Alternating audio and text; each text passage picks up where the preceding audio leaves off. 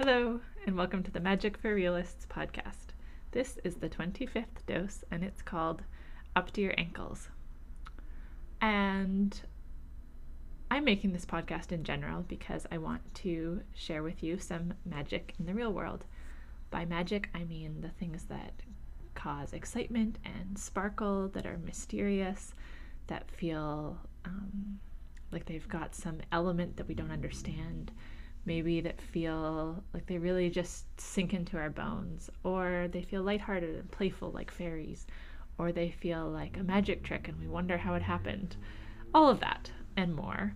And how I experience magic in the real world. By this I mean, how does it touch into my human experience? And I'm fascinated by the intersection between maybe spiritual or emotional or psychological development and and growth and our physical reality of, of stuff and body and place. So I talk about that on this podcast, and I'm glad you're listening. I'm making this particular podcast in response to a uh, I don't know if it's maybe it's a trend. It's a little it's a trope. It's a little like thing I hear repeated on some other podcasts. The phrase deep dive. So I'm going to be addressing that phrase and why I think it's problematic and talking about it just a little bit today. So, you may have encountered this phrase, deep dive. If not, um, it probably won't take long until you do because it's a a common phrase on podcasts that are interviewing somebody else about a theme, and it'll go something like, "Today we're going to deep dive into blah blah blah blah." Um, so the simplest way to put this is you can't deep dive in an hour. Like, well, maybe you can, like, uh, maybe it's just like a down and up, but, anyways, it's not profound. like, uh, you can say meaningful, profound things in a short amount of time. Yes. However, I think using this phrase deep dive, it's supposed to, to be like we're plumbing the depths, we're going really far into it. And I just want to point out that that's, if that's a deep dive, if your hour long interview with somebody that you probably have never met in person, never given a hug to, and yeah, never really known, if that's a deep dive, then we are playing in an extremely shallow pool. Uh yeah, I'm like I it makes me kind of frustrated. I feel frustrated and sad with this phrase because I feel like, wow, if this is deep, then then then your life is shallow. Um, to me, depth takes a long time. Like, depth requires shared experience. It requires, like, like many hours, days, years, even before something starts to feel like deep. Um, that you can't know somebody quickly. You can hit it off with them and you can have a lot of good sparks and you can feel like you connect. I've definitely had that experience really quickly. And I've had what felt like deep encounters in in only a matter of hours of knowing somebody. But but that's nothing compared to the depth that is possible with more time and experience. And similarly with a subject, you can't deep dive into any subject matter in an hour. Like, you can't, you can hardly get your toes wet. Maybe you can get up to your ankles, but you can't really get into it in that short amount of time. Yeah, you just, this was also inspired by a few days ago. I was listening to a podcast where this happened, and both the host and the person they were interviewing were talking really quickly, really excitedly, and lots of times said this deep dive phrase. And they had met on Instagram and had never talked in person other than now in the interview. And it was too much. It was like, it was too spinny, too quick, too fast for me. Like, while using this language of depth. And then and then I started listening to Andy Mort's latest podcast, uh, The Gentle Rebel. He's the one I had a conversation with that I shared with you a few episodes ago. And uh, in that conversation, like I think, well, for one, we had talked before starting the, like we talked on a separate day before starting the interview, um, and and we get into some really interesting things. But I don't think either of us felt like, oh wow, now we've really like covered the subject matter. And but what was interesting is that he was talking about this phrase uh, shallow waters are noisy shallow rivers are noisy deep lakes are silent and it was such a welcome contrast to the uh, fast fast paced claiming to be deep conversation that was exhausting and further highlighted to me that sometimes the most profound things, like the ones that really sink into our souls, are quite quiet. Like they're a moment of stillness outside. They are the mornings with a lover. They are the breath, the pause. And maybe if we have a lot of words to say about something, we might still be splashing around in the shallow end. She says on a podcast where she's saying a bunch of words. Which is why I'm only claiming that this is up to our ankles. And in a this also feels indicative. No, um what's the word? This is like this phrase deep dive makes sense in a culture that doesn't have a lot of time for depth, doesn't have a lot of time to spend with each other, with ourselves, with silence, with taking our time learning something. We have been conditioned to want things quickly and so we want a we want to get a deep dive in an hour. and, and you can't I have some questions like on my heart, soul, mind, body right now that are really, really deep. And I can't figure them out today, even. Probably not this week. And I bet that I will be working with these questions for years, which is like kind of humbling, sometimes discouraging, but also like, here we are. Like, you're not just this experience of life and the deep themes that you might be learning or working with. They're not quick. They are not quick. I'd say if anything's quick, it's probably not deep. Like it's you can taste the depths in a moment, but they're really like earth shifting, tectonic plate moving at the bottom of the ocean stuff is not happening fast. Those plates are moving really slowly. And yes, you can have an earthquake in an instant that really shakes it up, but the depth is not going quickly. Like it's going slowly, and then a moment can happen. And it feels like these, the claim that you could have a quote deep dive in a fast conversation is a might be damaging in that we might think that's all there is. We might think that now we've got the now we know somebody because you talked to them for a little bit, or now you like you took the oh yeah this other phrase a master class, like um, sorry like as if you're gonna become a master, but it's just it's like it's like 20 minutes long master class or like it's maybe 40 minutes. Oh my god it's a three hour master class like that's going to take so much of your time. You don't become a master in three hours of anything. You can get some pretty good tips but mastery takes years. So this feels problematic to me. If you think a deep dive can happen in an hour and a master class can happen in a few minutes or maybe a few hours and you can like have the subject matter nailed. You've mastered it. No. No. mastery takes a long time. It's like slow going. You have to practice. Like what happened to what happened to like 10 year long apprenticeships? Like what like really learning some things takes time.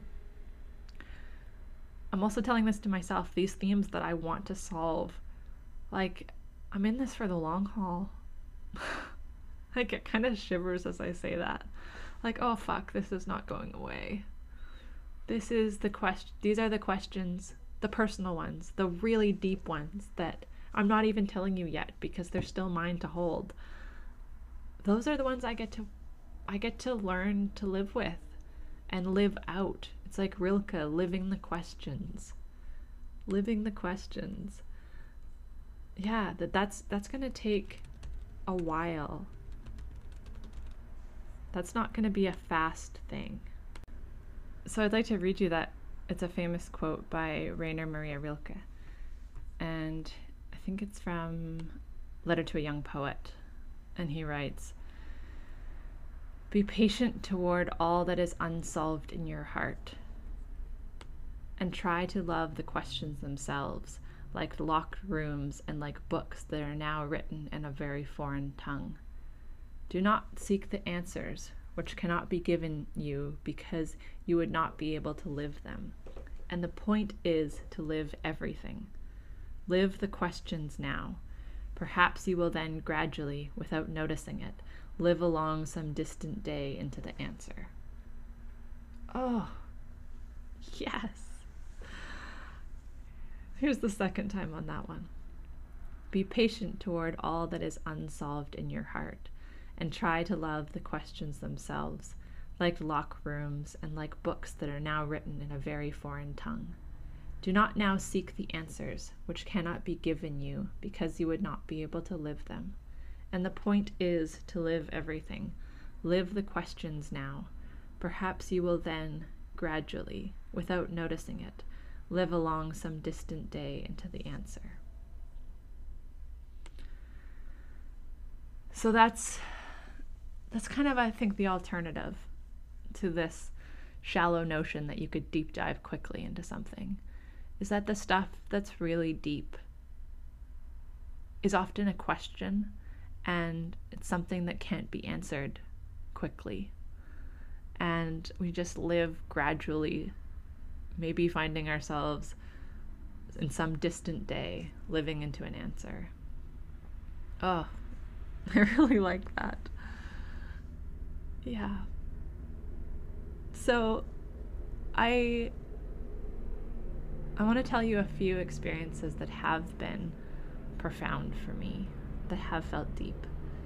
Um, I'm going to tell them to you quickly, so I'm not going to give you the, you know, the deep version of them. I just want to, I just want to, it's like showing you a picture of a deep lake.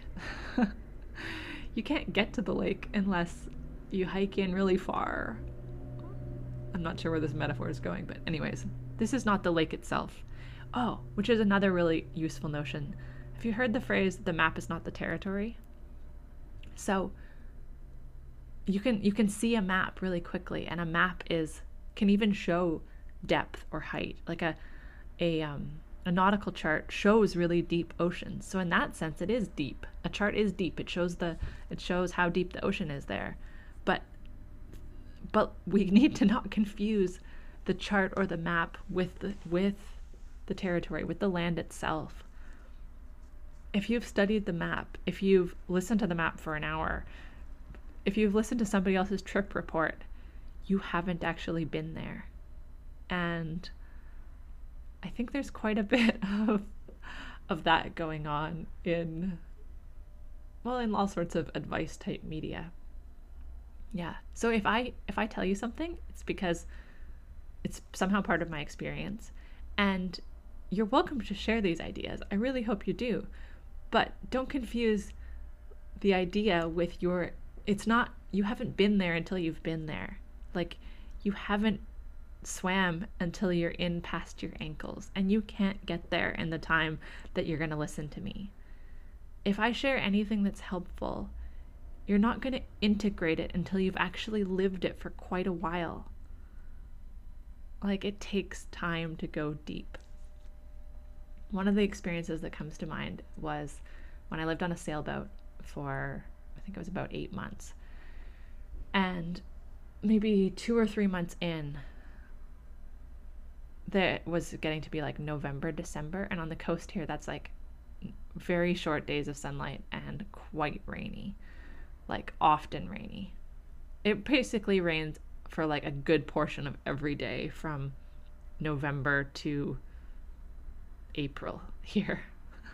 Not every day, but like most days, except for some cold, dry stretches. Anyways, in November, where I was sailing, it was wet most days. But because we were outside and, you know, so cognizant of the weather, I also noticed that it didn't rain constantly. And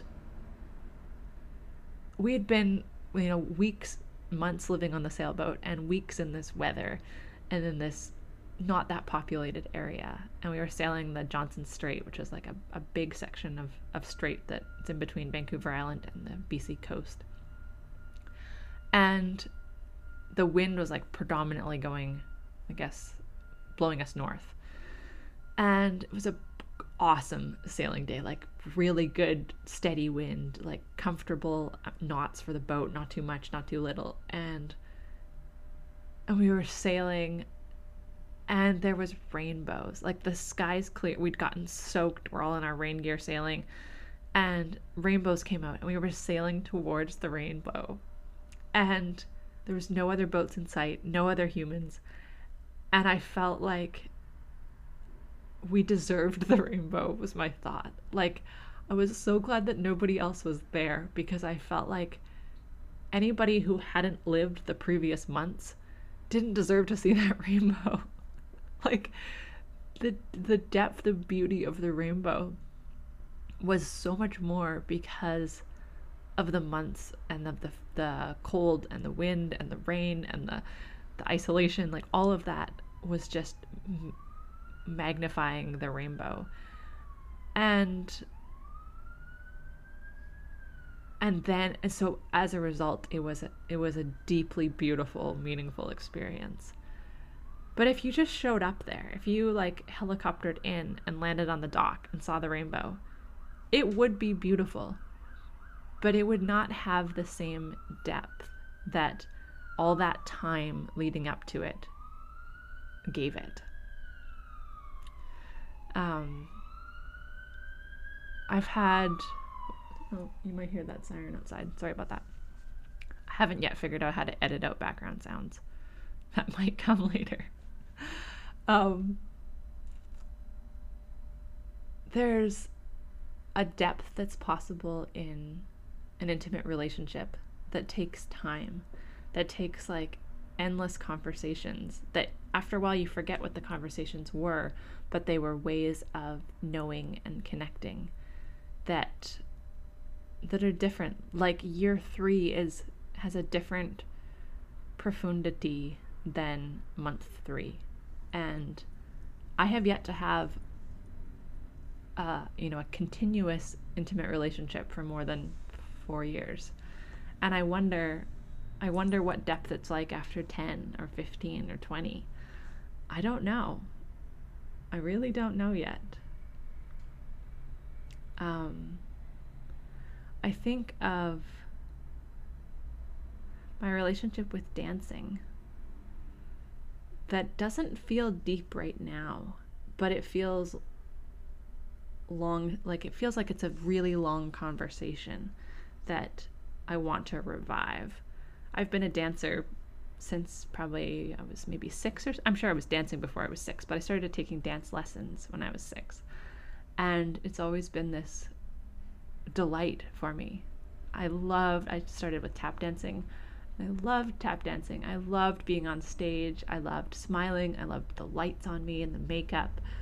And um, it's part of this conversation, internal conversation I'm having now about how to draw out different sides of me that I feel are underexpressed. And one of them is the w- is the way that I dance, and that that both like physically what that is, but also what it draws up in my soul needs to be expressed. And so that feels like like that's coming from the depth of me. And I could encounter it in in one given dance. I've had a few dances in my life that were very memorable and like felt deep, felt deeply connected or erotic or pleasurable or joyful or or cathartic. And but yet the what they're really connected to is even deeper. It's an even deeper part of me.